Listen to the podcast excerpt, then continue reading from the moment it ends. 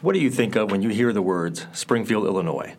If you ever heard of Springfield, your mind would typically go straight to it being the capital of the state of Illinois or to it being the home of the sixteenth president of the United States, Abraham Lincoln. It's the town that Lincoln called home, where he lived and raised his children, where he lived when he was elected president, and where he was brought back to be laid to rest after his assassination.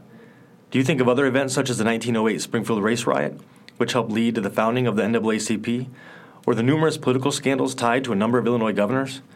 Or perhaps more recently when Barack Obama announced his candidacy for the presidency on the steps of the old state capitol on that cold February day in two thousand seven. Do you think of some of the famous athletes to call Springfield home? Bob Trumpy, Dave Robish, Andre Iguodala? Growing up in Cedar Rapids, Iowa, I knew two things about Springfield. It was the capital of Illinois, and it was the hometown of Ed Horton and Kevin Gamble, two of my favorite Iowa Hawkeye basketball players when I was growing up. There's a great deal of history tied to this amazing city, and the purpose of this podcast is to learn more about the people and events that often come to mind when thinking of Springfield, but to also dig a little deeper and learn more about some of the not-so-well-known figures and events that in many ways are just as interesting, if not more. My name is Jeff Lightfoot, and I'm a social studies teacher at Springfield High School. Springfield High sits less than a mile from the State Capitol building in downtown Springfield. It's so close that one story says in late nineteen seventies, a group of teachers who were having lunch on the roof were told they needed to go back inside by the United States Secret Service, since they had a clear view of the entrance of the Capitol building that President Gerald Ford would be visiting later that day. I've been on the staff at Springfield High since nineteen ninety-nine, and I've been the Social Studies Department Chair since two thousand nine. Now, since I've been at Springfield High, and more importantly since the retirement of Sherry Pullman, a longtime teacher and assistant principal, I've become the person people most often come to with questions about the history of the building and the people who have passed through it. Sometimes I know the answer, and sometimes I have to do a little research. At times I come across things that I think to myself, people would probably love hearing this story, and if I ever had the courage to do a podcast, this would be a great topic. So here we go. I'm sitting here in Solon Studios on the third floor of Springfield High School. We're going to call this podcast Capital History, and together, we're going to learn more about some of the people and events that have shaped Springfield, Illinois' history. Once again, my name is Jeff Lightfoot, and you're listening to Capital History, a podcast about the history of Springfield, Illinois. This is Episode one, Medal of Honor.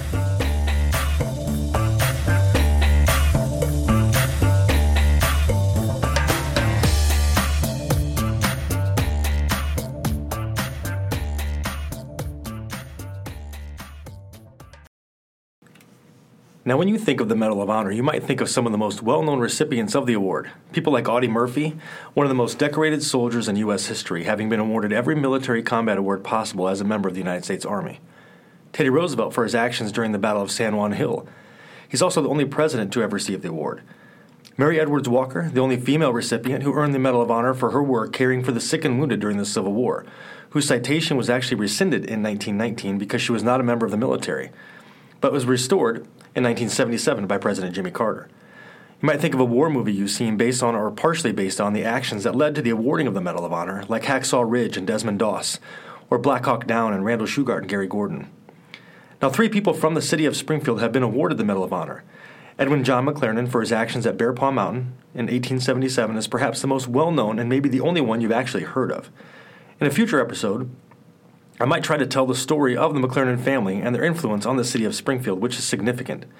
So I will wait to tell the story of Edwin John McLaren then. What I want to do in this episode is tell the stories of John Hugh Catherwood and Arthur Harrison Wilson, who were both awarded the Medal of Honor for actions during what was called the Moro Rebellion in the Philippines in the years following the Spanish-American War.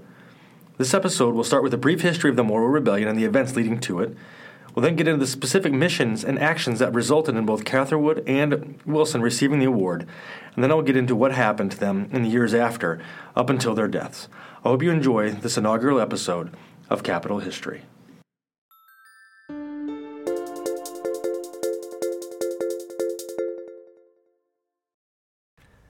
Now, before I talk about the Moro Rebellion and the specific actions of both Catherwood and Wilson, I would like to talk about the Medal of Honor itself.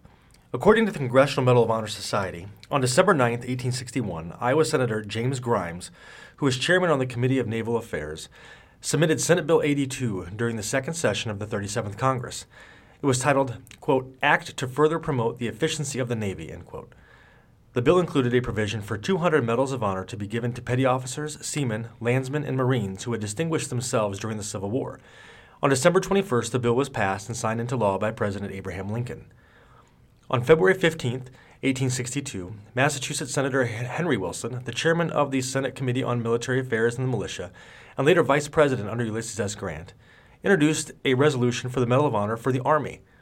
This resolution was approved by Congress and signed into law by President Lincoln again on July twelfth, eighteen sixty-two.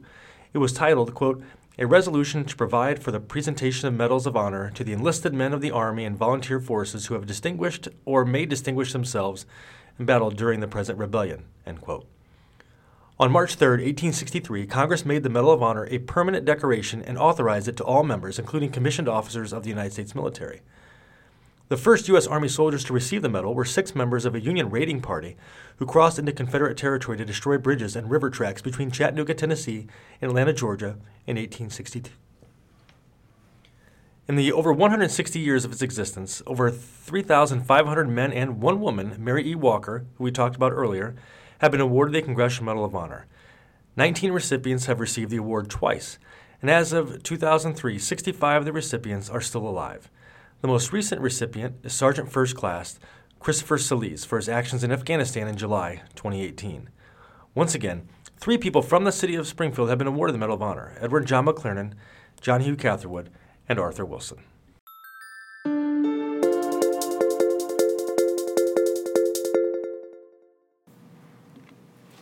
the late eighteen hundreds, the United States was entering a period known as imperialism, along with many of the countries of Western Europe. The United States wanted access to markets in Asia following the industrial boom of the post-Civil War period. This meant gaining colonial possessions in the Pacific to use as what Alfred Thayer Mahan called the coaling stations in his book, The Influence of Sea Power Upon History. These possessions were going to be used by our Navy to refuel with coal on their way to protect American economic interests in Asia. The first of these territories that we gained control of was Hawaii, which was annexed in eighteen ninety-eight. That same year, the Spanish-American War began, which started over a conflict in the Caribbean involving Spanish colonial actions in Cuba. There had been rebellion against Spanish rule by Cuban rebels who were known as insurrectos. Stories circulated in the American press about atrocities committed by the Spanish against the Cuban people. American businessmen were also alarmed by the fact that the insurrectos had destroyed a number of profitable sugarcane fields in Cuba. U S declared war shortly after the sinking of the U S S Maine in Havana Harbor, which was promptly blamed on Spain, despite evidence that it had been due to problems on board the ship itself. The war ended after about eight months in December of eighteen ninety-eight, with the United States gaining control of the Philippines, Guam, and Puerto Rico. The following year, a group of Filipinos led by a man named Emilio Aguinaldo declared the Philippines to be independent. Aguinaldo had supported the United States during the war, but thought or hoped that the United States would leave after the Spanish were defeated. What followed is known as the Filipino Insurrection. This was mostly a guerrilla war against the United States that, according to how it's taught in history classes, ended in March of nineteen oh one with the capture of Aguinaldo. The insurrection only really ended in the Northern Islands, however, and continued in the southern portion. A group called the Moros lived in the southern portion of the Philippine archipelago and continued fighting. Today, the Moro people comprise roughly five percent of the population of the Philippines. These are a group of Muslim Filipinos who actually maintained their culture and their Muslim faith during Spanish colonial period, where much of the rest of the Philippines was converted to Catholicism. Moro was a Spanish term first used to refer to the Muslims who ruled the southern half of Spain from seven eleven to fourteen ninety-two. Now, the United States had avoided conflict with the Moros due to what was called the Kieran Bates Treaty of eighteen ninety-nine, the provisions of which included mutual respect for the United States and the Sultanate of Sulu, an area and southern portion of the Philippines, Moro autonomy, non-interference with the Moro religion and customs, a pledge the United States would not sell the island of Jolo or any other island in the Sulu archipelago to any foreign nation without the consent of the Sultan. Also, the Sultan himself and what were called his dadas, or tribal chiefs, were to receive monthly payments in return for flying the American flag and for allowing the U S the right to occupy lands in the islands. And lastly, a recognition of U S sovereignty over Sulu and its dependencies. Now, the Moro translation did not include the word sovereignty, and this becomes a big issue. In nineteen oh three, the United States created the Moro province as a new area to be governed and administered by the United States military separate from the northern region of the Philippines. The Kieran Bates Treaty was unilaterally set aside by the United States the following year in nineteen oh four. When that happened, a U S military force was sent to control the area. Now, the Moros were divided over American rule, which allowed the United States to get help from friendly Moro groups against those who opposed U S actions in the area. The actions of those Moro who opposed the U S rule was often brutally suppressed. You had a situation where rifles and machine guns and artillery and explosives were used against those using blades, knives, and spears. Now, this seemed in many ways to be very similar to U S relations at the time with Native Americans and the decades prior. When actions often seemed very one-sided, the Native American opposition to U S expansion was brutally suppressed as well. This also was the first real encounter the United States Army had with an armed force of Muslims, not the first seen by the United States military itself, with that coming a century before when the United States Navy and the newly created Marines faced off against the Barbary pirates under President John Thomas Jefferson. Now, you heard me right. Pirates.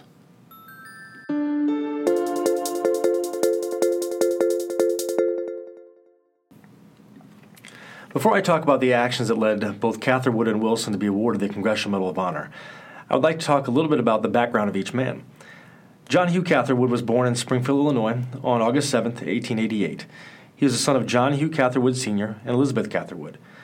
They actually lived in a house on West Washington Street that would have been located right next to where I'm sitting in the current location of Springfield High School.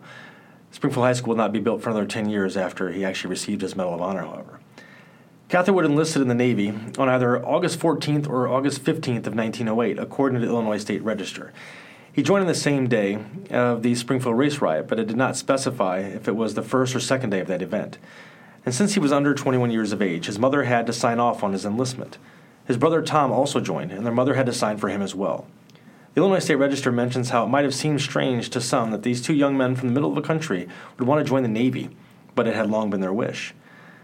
Now, we do know quite a bit more about the life and family history of Arthur Harrison Wilson. He was born in eighteen seventy-nine and died in nineteen fifty-three. He was a son of Bluford Wilson and Alice Wilson. He actually had two sisters, Jessie and Lucy, and a brother named Bluford, who died unexpectedly while attending West Point. Now, Arthur Harrison Wilson came from a long line of distinguished family members. His great-great-grandfather was a Revolutionary War veteran from Virginia. His great-grandfather, Alexander Wilson, was Speaker of the House for the state of Illinois. His grandfather was a veteran of the War of eighteen twelve, and his father, Bluford Wilson, according to findgrave dot com, enlisted in the Union Army during the Civil War in eighteen sixty-two and participated in the Vicksburg Campaign, ending the war as a brevet major. He went on to study law, and by the age of thirty-three, he had been named U S District Attorney by President Grant, likely due to their connections from the Vicksburg Campaign. Along with his brother, General James Harrison Wilson, he founded the Cairo and Vincennes Railroad. Bluford Wilson eventually moved to Springfield, Illinois in eighteen seventy-six and began practicing law. Now, according to the Illinois State Register, Arthur Harrison Wilson was, in August of eighteen ninety-eight, during his third year at Springfield High School, received an appointment to West Point from Congressman James A. Connally. This was just before his seventeenth birthday, and after he had received an earlier appointment but had actually failed the first entrance exam. What we know of his life at West Point was largely comes from a West Point memorial page and an account of a friend named Stanley Koch. While at West Point, Wilson reportedly excelled as an athlete, participating in high jump, wrestling, pole vault, for which he won a West Point championship in nineteen oh four, and polo. He took second place in a contest that determined the best all-around athlete at West Point in nineteen oh three. He was very skilled on horseback and was on the cadet polo team, which won a junior polo championship and defeated a team from India and a team of British officers on their home field. Wilson was also very good, reportedly, with a revolver. So supposedly he lived on the first floor of a double set of quarters, and these quarters had a large, long hallway on the first floor with a large wooden box at the end. And he and another cadet would use that box for target practice. Let's imagine this for a second. Target practice in a dorm hallway. My daughter's a freshman in college right now, and I struggle to think of, you know, that actually being part of her reality.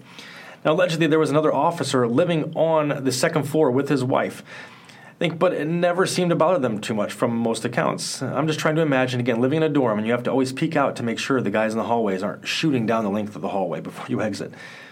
Now, Wilson was supposed to graduate in nineteen oh three, but according to Koch's account, Wilson was, quote, not the most studious type, end quote, and was turned back and graduated with the class of nineteen oh four. Now, he loved riding horses and was reportedly very good at it, so he hoped to get an assignment to the Cavalry Corps, but his class rank led him to be commissioned as a second lieutenant in the infantry upon graduation. A little later on, in June of nineteen oh seven in Washington, D C, he married Helen de Clifford Brooks. The couple came back to Springfield soon after, and Arthur's parents held a reception and a dance at the Illinois or Illini Country Club in Springfield to celebrate their marriage.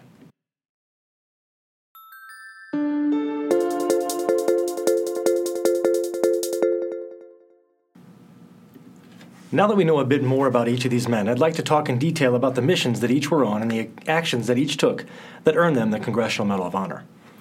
John Catherwood was serving as an ordinary seaman aboard the U S S Pampanga. This is a schooner-rigged gunboat, meaning it had sails and had been captured by the U S Army in Manila Bay during the Spanish-American War. Now, an ordinary seaman is a rank below an able seaman. An ordinary seaman's duties include standing watch while on port or at sea, and performing routine deck department maintenance tasks such as cleaning, painting, and preserving the ship. The Pampanga was sent to the island of Basilan in the Philippine Islands to help capture a famous Moro outlaw named Dalto Lumlung, who had been operating against the United States military in the, year, in the area for roughly a decade. The following is an account from the Illinois State Journal, published on May first, nineteen twelve. In an effort to find Lumlung, Catherwood went ashore as part of a scouting party led by Ensign Charles Hovey. On September twenty-fourth, nineteen eleven, Hovey took eight men, including Catherwood, and two local Moro guides on a patrol, working their way through long, wet grass while climbing over rocks and through a dark section of jungle. When roughly four miles from camp, the party came across an open area with a number of small huts. Hovey and the two native Moro guides left the remaining five men on the trail leading to the opening. After inspecting the surrounding area, Hovey ordered two men to guard one path in the area to the northeast and another to guard the path to the south. He took the other two men, one of which was Catherwood, toward the huts to investigate further. Approximately five yards from the entrance, the Moro who had been waiting inside attacked. Shots came from inside the hut and from the tall surrounding grass area. The primary weapons used were spears with poison tips and large bolo knives common to the area. The Illinois State Journal article said there had been ten Moro warriors for every Navy man involved. Ensign Hovey was killed almost immediately, having been stabbed repeatedly by those emerging from the hut. One of his guides was the next to fall, and then Catherwood went down trying to protect Ensign Hovey.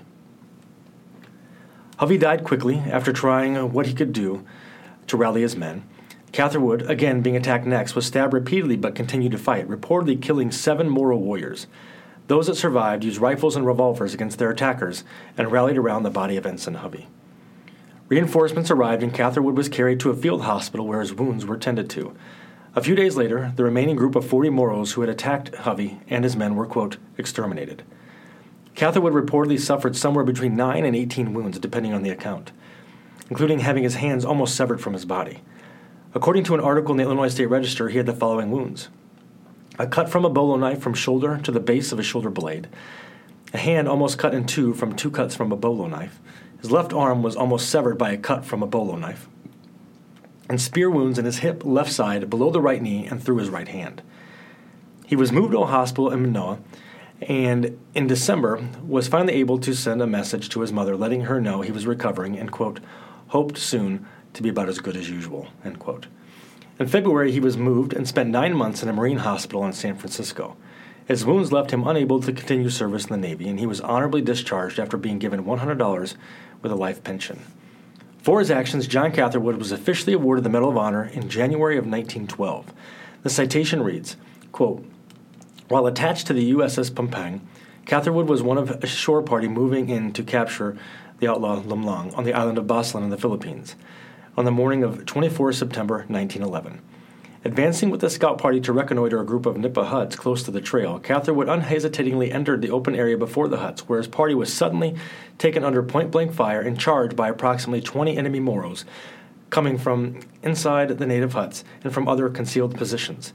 Struck down almost immediately by the outlaws' deadly fire, Catherwood, although unable to rise, rallied to the defense of his leader and fought desperately to beat off the hostile attack. By his valiant effort under fire, in the face of great odds, Catherwood contributed materially towards the destruction and rout of enemy property, end quote.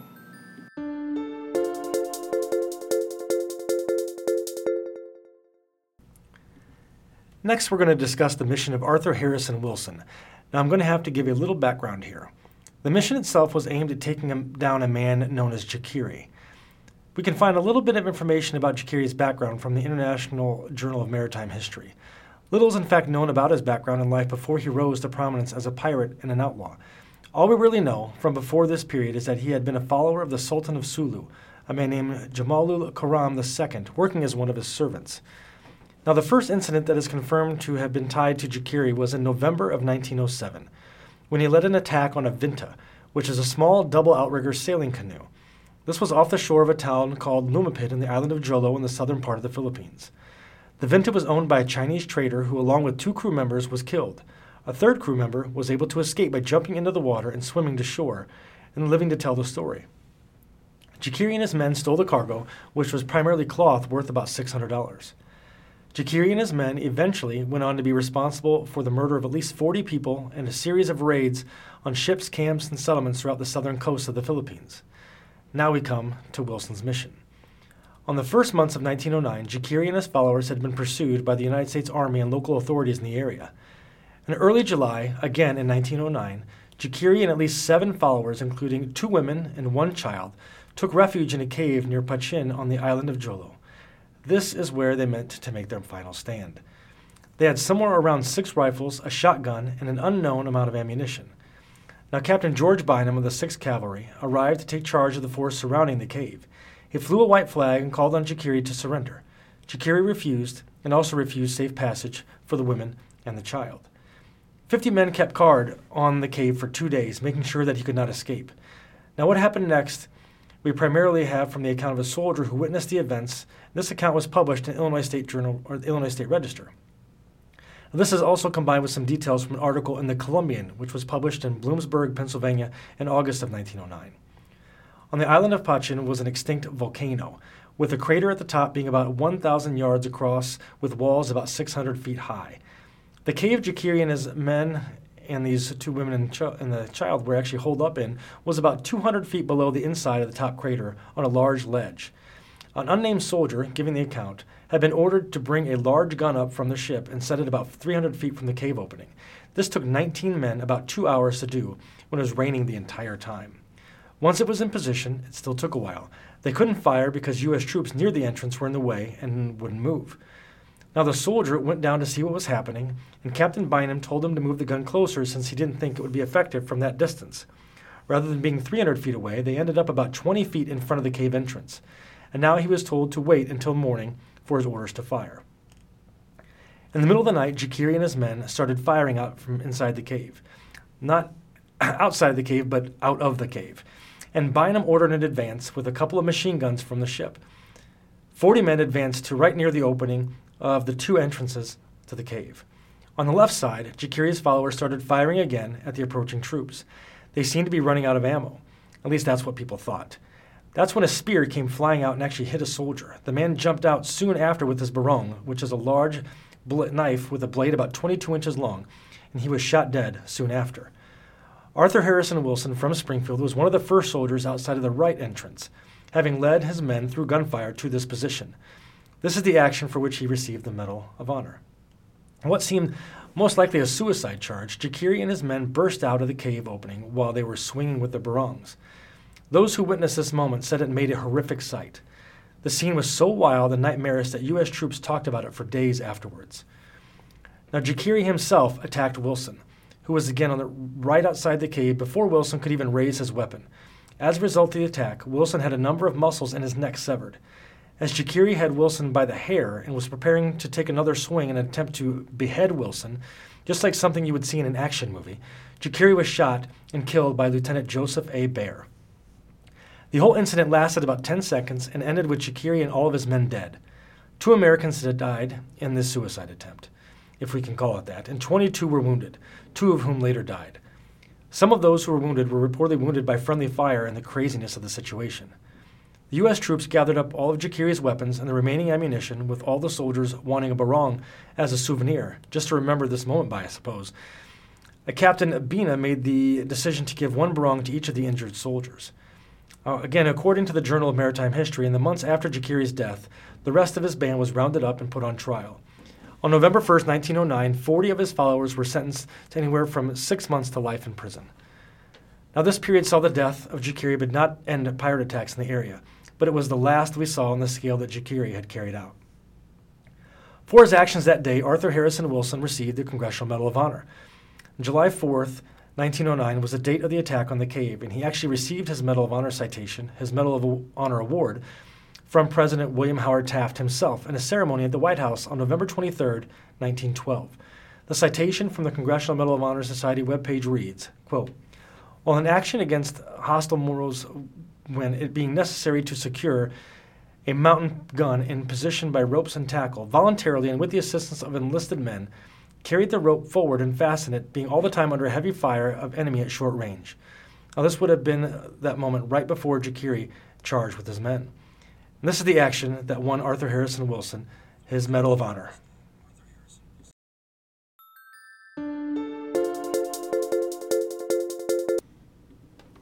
Next, we can talk about both Catherwood and Wilson and what happened to them after the war. Uh, their stories are both very interesting and very different at the same time. After leaving the Navy, John Catherwood's injuries left a lasting impact on his life.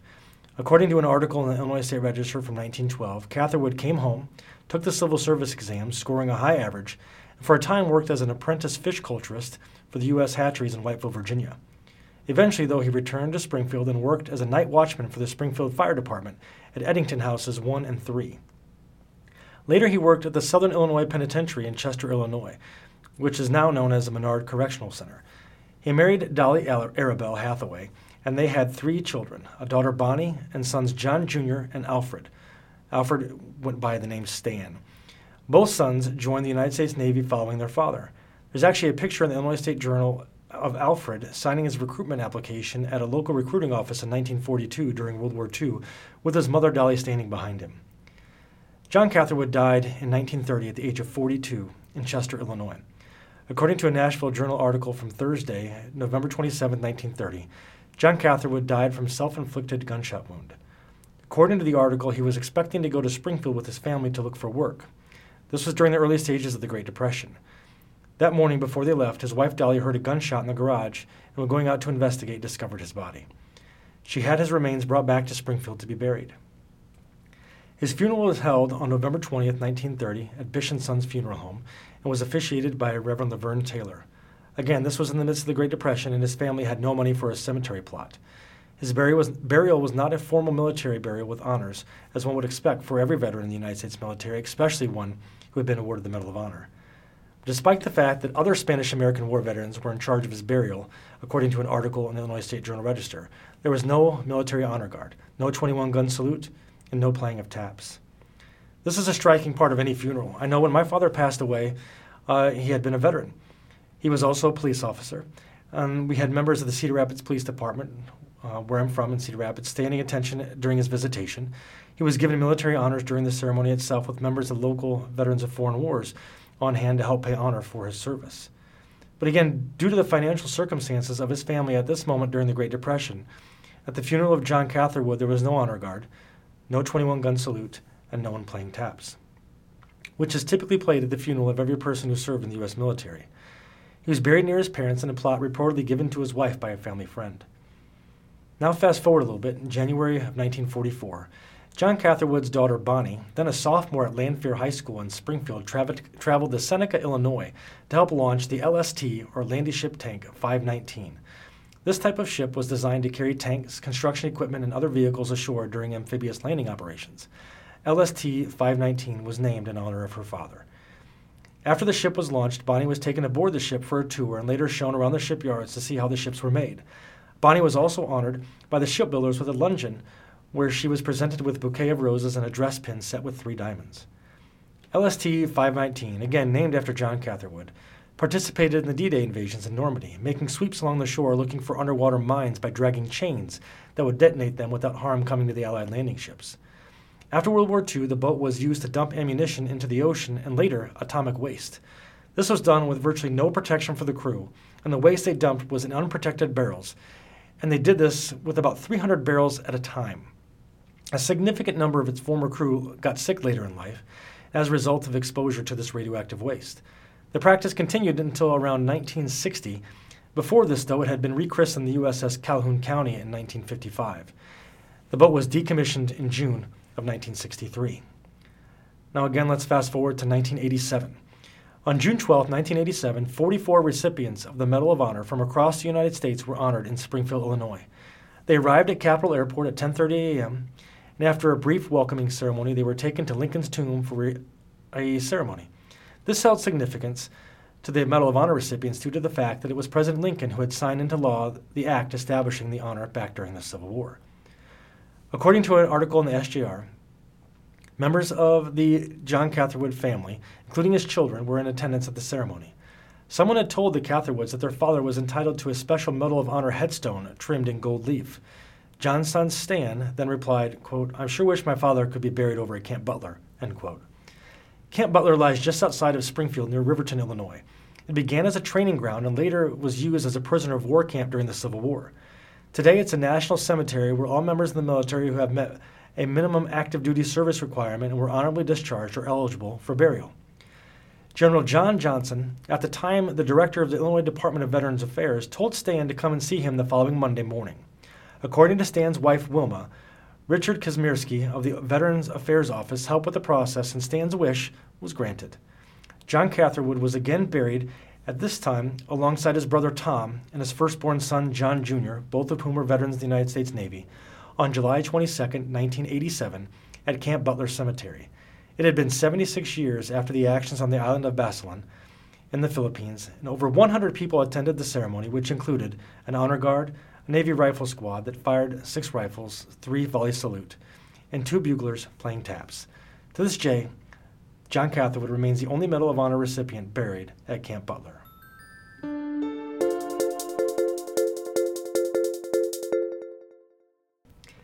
As I mentioned earlier, Arthur Harrison Wilson was married to his wife Helen in nineteen oh seven.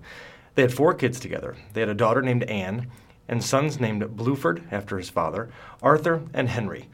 Bluford died when he was only eight months old. Arthur actually graduated from West Point just like his father in nineteen thirty-seven.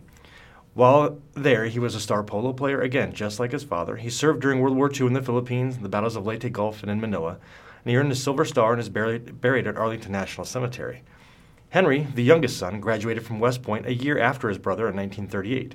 He excelled in polo as well, served in World War Two in the eighth Air Force as a P seventeen pilot, and he's also buried at Arlington National Cemetery.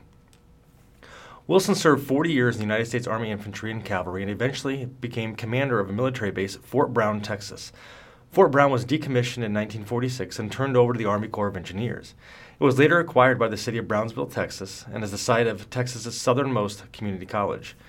Wilson retired as a colonel in nineteen forty-two, and eleven years after retiring in nineteen fifty-three, Wilson died in Port Isabel, Texas at the age of seventy-two of cardiac failure while duck hunting. He is buried at Oak Ridge Cemetery in Springfield. And there you have the stories of John Hugh Catherwood and Arthur Harrison Wilson, who along with Edwin John McLaren are the only three people to have lived in the city of Springfield who were recipients of the Congressional Medal of Honor. I hope you enjoyed learning about the lives and heroics of these men and how they added to the story that is the rich history of Springfield, Illinois.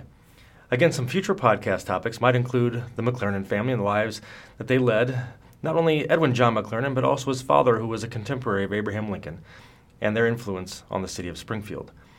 Other topics that potentially could be on the horizon are a fire that occurred in the basement of Springfield High School in March of nineteen thirty-two that led to the death of three people, including two members of the fire department, as well as the story of Scott Summerhoff, who was a graduate of Springfield High School in the nineteen seventies and was one of the two hundred forty-three U S Marines killed in the barracks bombing in Beirut in nineteen eighty-three.